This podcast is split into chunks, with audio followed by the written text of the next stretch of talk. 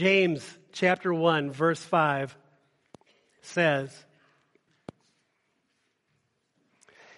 If any of you lacks wisdom, he, she should ask God, who gives generously to all without finding fault, and it will be given to you.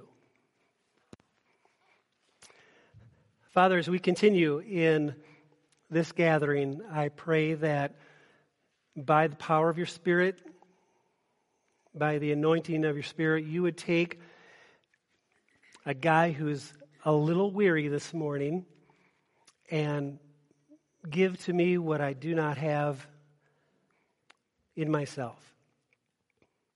Both uh, energy and ability to communicate, but more importantly than that, I pray, Heavenly Father, that your Holy Spirit would anoint and empower this message and that those who hear it would have ears to hear eyes to see and a heart to understand what you are desiring to say to them individually and to us as a body. I pray in Jesus' name, amen. Eugene Peterson, speaking of scriptural biblical wisdom, he says, Wisdom is the skill of living. Webster's dictionary defines wisdom as knowledge and the capacity to make practical use of it. The key there is to make practical use of what you know. I think all of us know people who are knowledgeable, knowledgeable about one thing or another. They're intelligent, gifted. They could be brilliant, like many of you are in some specific arena of life, but who in living day to day in living out their life, to use an extreme biblical phrase, they live as fools. For whatever reason, they can't do life. They, they, they can't make practical use of what they know. They lack wisdom. Wisdom beyond knowledge makes practical use of the things that you know. Now, let's move a little bit past people that you know who you would characterize as not being very wise, and let's just kind of all get in to the stew together. Because the fact is, every single one of us, at one time or another, have paid a price, sometimes a very high price, for wisdom's absence in our life most of us probably pretty quickly could think of a significant personal pain that has been caused because we made a foolish action. We went a foolish direction. We made a foolish decision. And, and maybe for you it was a financial one. Maybe it was a moral choice. Years ago, possibly, but it still is impacting your life today.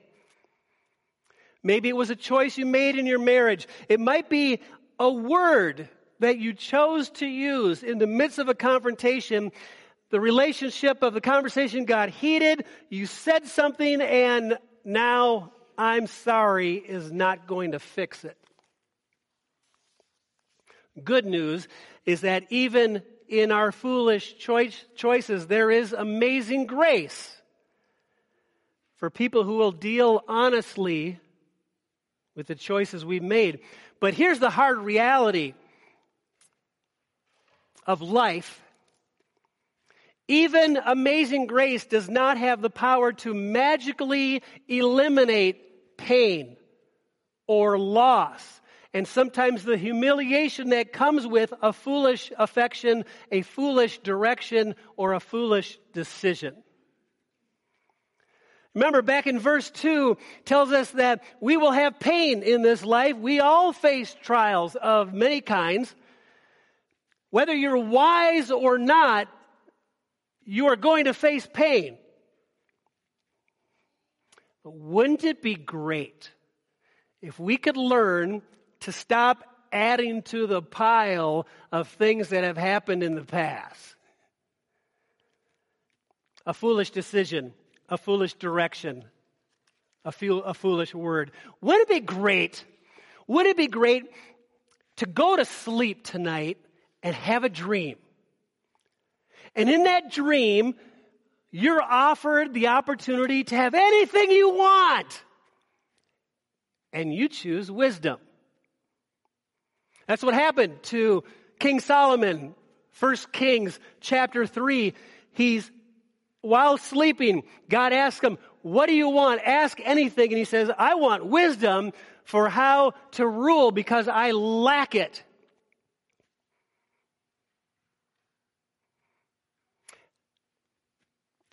Problem is, even if you have that dream,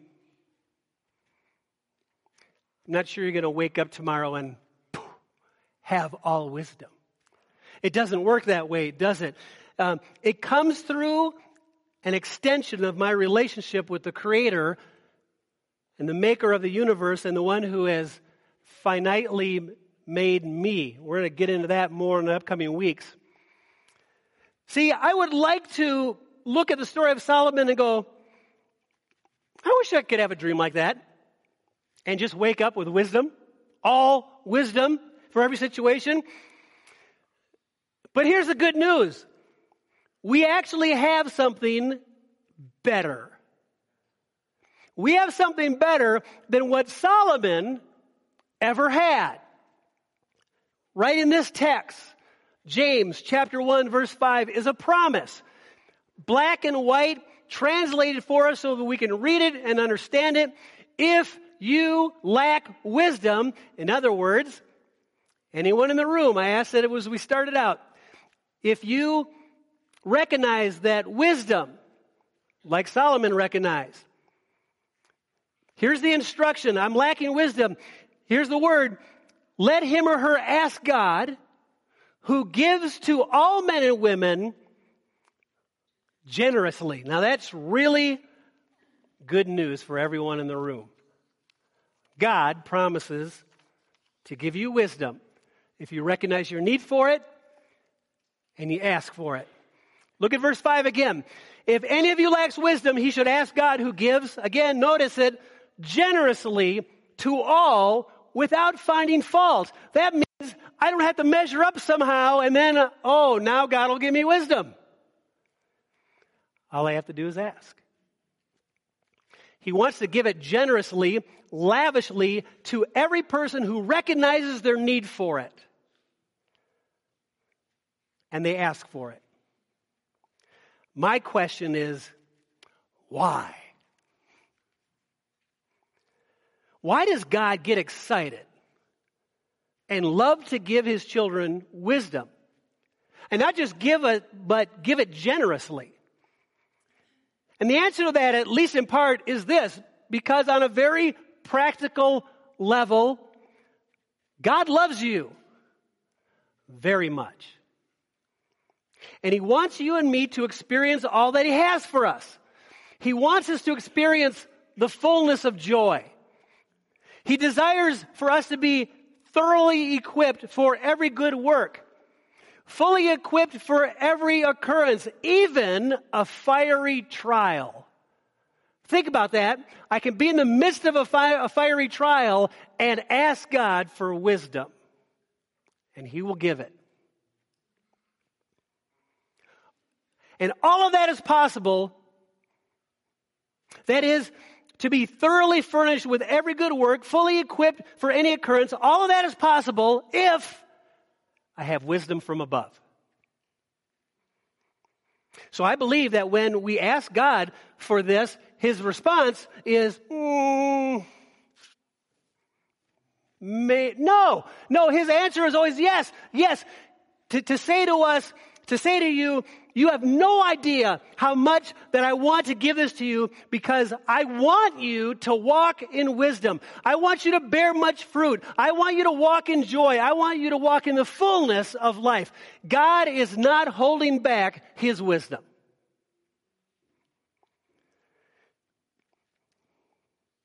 Question. When we ask for it, what are we asking for? When you ask God for wisdom, what are you asking for? And I want to take the rest of our time together this morning to begin to examine the what of wisdom. The what of wisdom. What are we asking for when we ask for wisdom? And the answer to that question is important because there are different kinds of wisdom. James chapter 3, verse 15 names three different kinds of wisdom. There is earthly wisdom, natural wisdom, there is demonic wisdom. What kind of wisdom are you asking for? Make no mistake about it, each one of those kinds of wisdom accomplish things, have effect on things. But this also, while from those kinds of wisdom you can gain something from them, those wisdoms are characterized in the next verse, chapter 3 of James, verse 16. Those kinds of wisdom are marked by envy, selfish ambition, disorder, and every evil practice. Now, I want you to think about those kinds of characteristics in terms of real life. In the context of real life, the fact is this that sometimes those characteristics envy, selfish ambition, disorder, and every evil practice those characteristics sometimes wins the fight. Sometimes wins the argument. Sometimes squishes you like a bug. In fact, some of you have been in an argument with someone and you've lost to bitter jealousy because that's what was driving their wisdom. Some of you have lost to someone else's arrogance because that's what was driving their wisdom. Some of you in a work situation have lost to someone's selfish ambition. That's what was driving their wisdom. Maybe they lied about you. They didn't tell what was true. They brought disorder in every evil kind of practice. It's an agonizing thing when that happens to feel like evil is winning, doesn't it? But don't be naive. Don't be mistaken because earthly wisdom natural wisdom, demonic wisdom, can win some fights. However, while they can win some fights, they will never win the war. They are born of death and they will ultimately lead to death. So when you see these things pop up in a conversation, in an argument, in something that's unfolding around you, something you hear on the news, when you hear this kind of wisdom and it's couched in envy, selfish ambition, disorder, and evil practices of every kind, whatever else you do, do not wonder where it came from. It's earthly, natural, and demonic. So you see, it really is important then to distinguish, make distinctions about wisdom and know what are you asking for when you ask for wisdom. James chapter 1 verse 5, he instructs us to ask for wisdom. Chapter 3 verse 17, he defines or identifies for us the kind of wisdom that we should be asking for. But the wisdom that comes from heaven is first of all pure, then peace loving, considerate, submissive, full of mercy and good fruit, impartial, and sincere.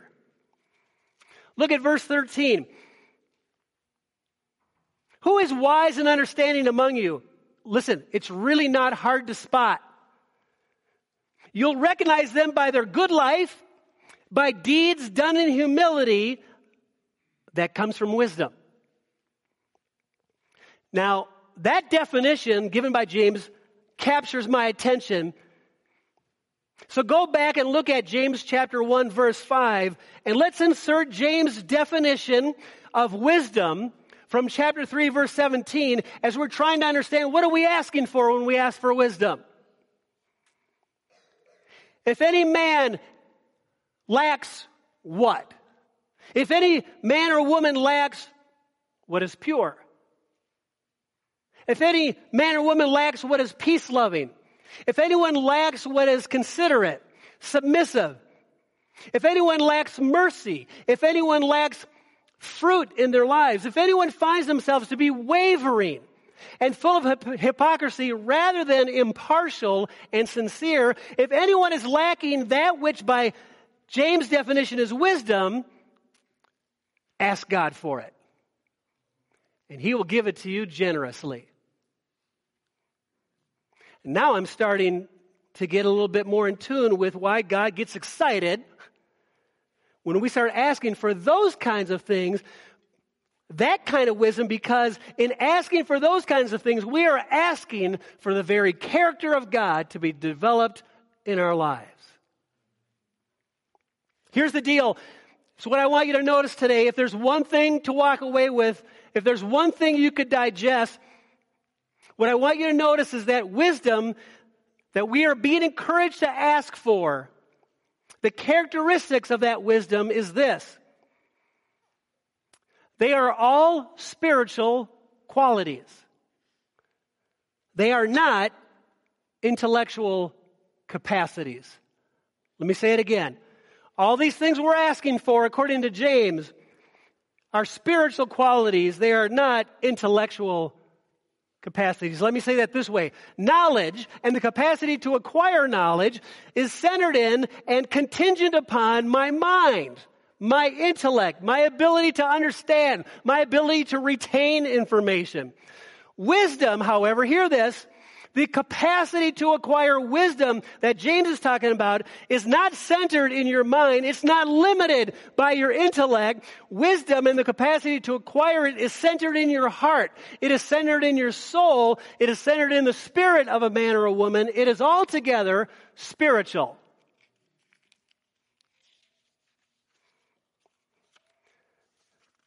Say it simply this way You're about to take the test that you didn't study for. Oh Lord, give me wisdom. Give it generously. That's not the kind of wisdom he's talking about here. Please hear this. Wisdom is the ability to make a right decision. But the ability to make a right decision is not rooted in my mind. The ability to make a, a, right decision is not rooted in how smart I am, my intelligence. It is rooted in the heart. It is rooted in the soul. It's rooted in the spirit of a man and woman. It is altogether spiritual. That means, this is really good news for me. That means that you could make a wise choice Make a wise decision, choose a wise direction, have a wise God born affection, yet be considered by others as simple minded.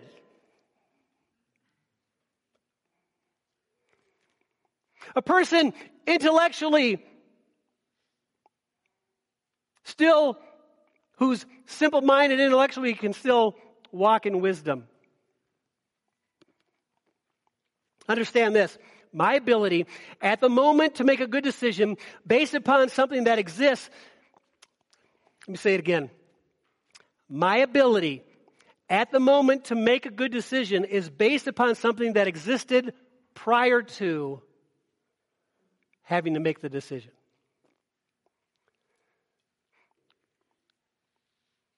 My ability at the moment to make a wise decision is something that existed prior to my need to make that decision because it has to do with character.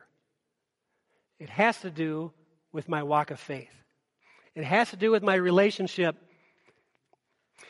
Because if I am full of what is pure, and if I am full of that at the moment that I make a decision, if I'm full of what is peace loving, if I'm full of good fruit, if I am full of, if I'm impartial and sincere, do you think that will impact the decision that I have to make?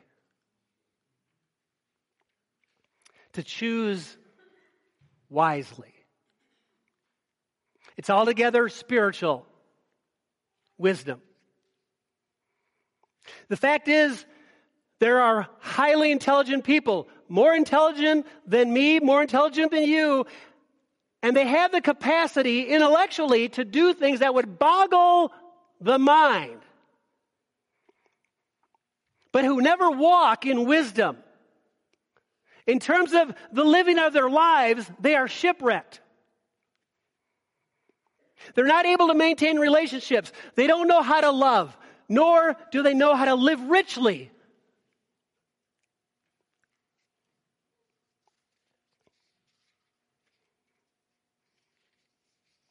There are also many people with high intellect who do walk in wisdom. See, the matter isn't a matter of high intellect or low intellect. That's not the issue. Conversely, there are people who have simple mind. People that you may know personally. People who hold a warm place in your heart. But when you see how they do life, they walk in godly wisdom. There is a wisdom to their affections. There's a wisdom to their directions. There's wisdom in the decisions they make that is born of God. Because wisdom is spirit born, heart born, spiritual, altogether spiritual.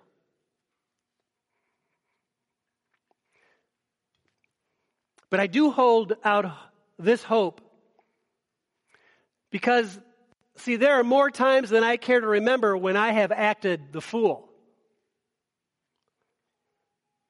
More times than I care to remember that I made a foolish decision, a foolish choice. I said foolish things.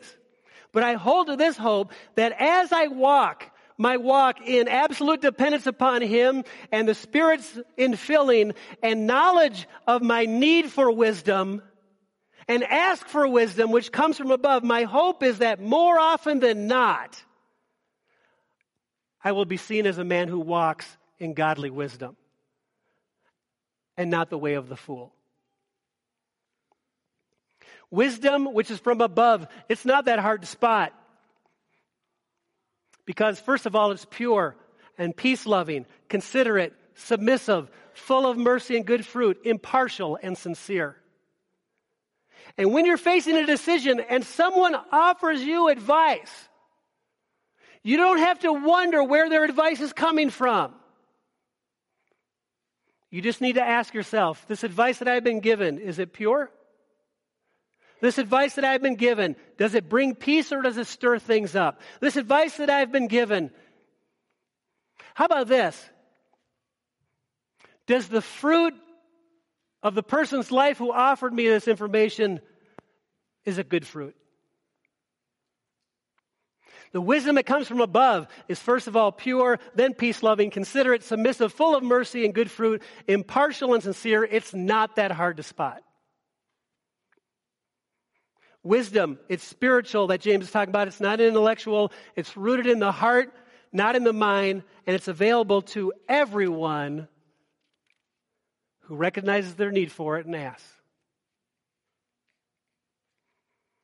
Wisdom to do life. Wisdom, wisdom is how you take what you know and make practical use of it for the sake of the kingdom, for the glory of God, and for the benefit and the blessing of other people. That does not mean that life will be pain free. It means richness in the life you live, a daily awareness of the presence of God, even perhaps in the midst of incredible pain and a fiery trial. Because if there's ever a time that I need godly wisdom, it's then.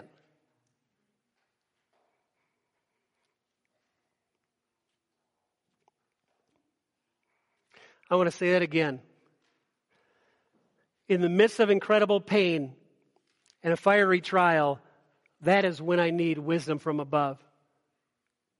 Too often, when I'm there, that's when I lean toward the other kinds of wisdom that is not of God. Application. Consider this that if what wisdom is, is first of all pure peace loving, considerate, submissive, full of mercy and good fruit, impartial and sincere. If that's what it is, then the next time, maybe today, maybe Monday, maybe sometime this week, the next time that you come up to one of those critical decisions in your life.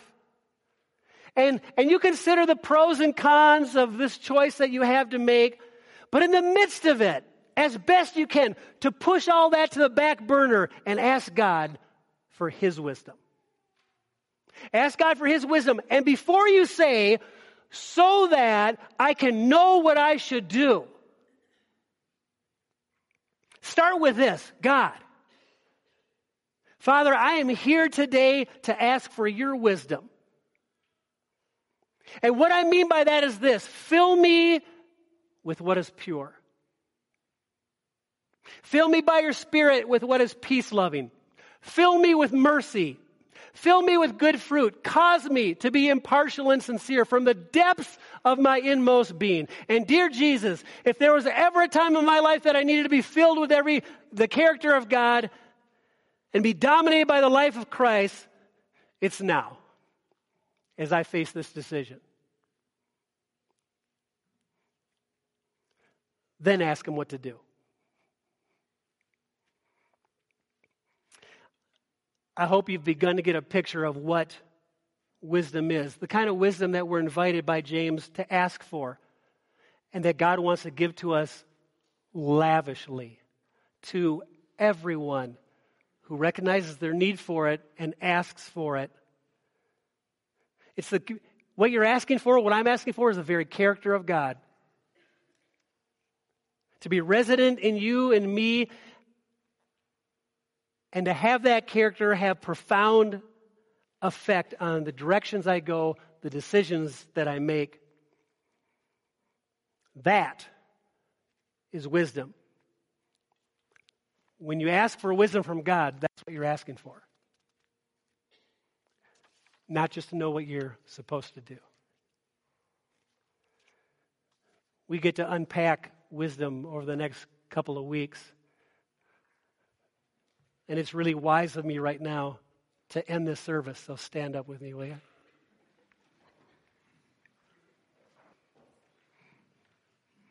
Father, my, my hope my prayer for my brothers and sisters here today is that even as we go into this week that by your spirit you would bring these things to our mind that when we're faced with a decision that we would ask this question lord i need your wisdom and what i'm asking for is what is pure peace loving sincere lord i need you to invade my life because then i know that i can be wise let me walk in your ways and not mine. Father, I pray in the name of the Lord Jesus Christ that you would stir that up in each one of us as we walk into this week, and it would become a normal practice of who we are as your people, I pray. In Jesus' name, amen. God bless.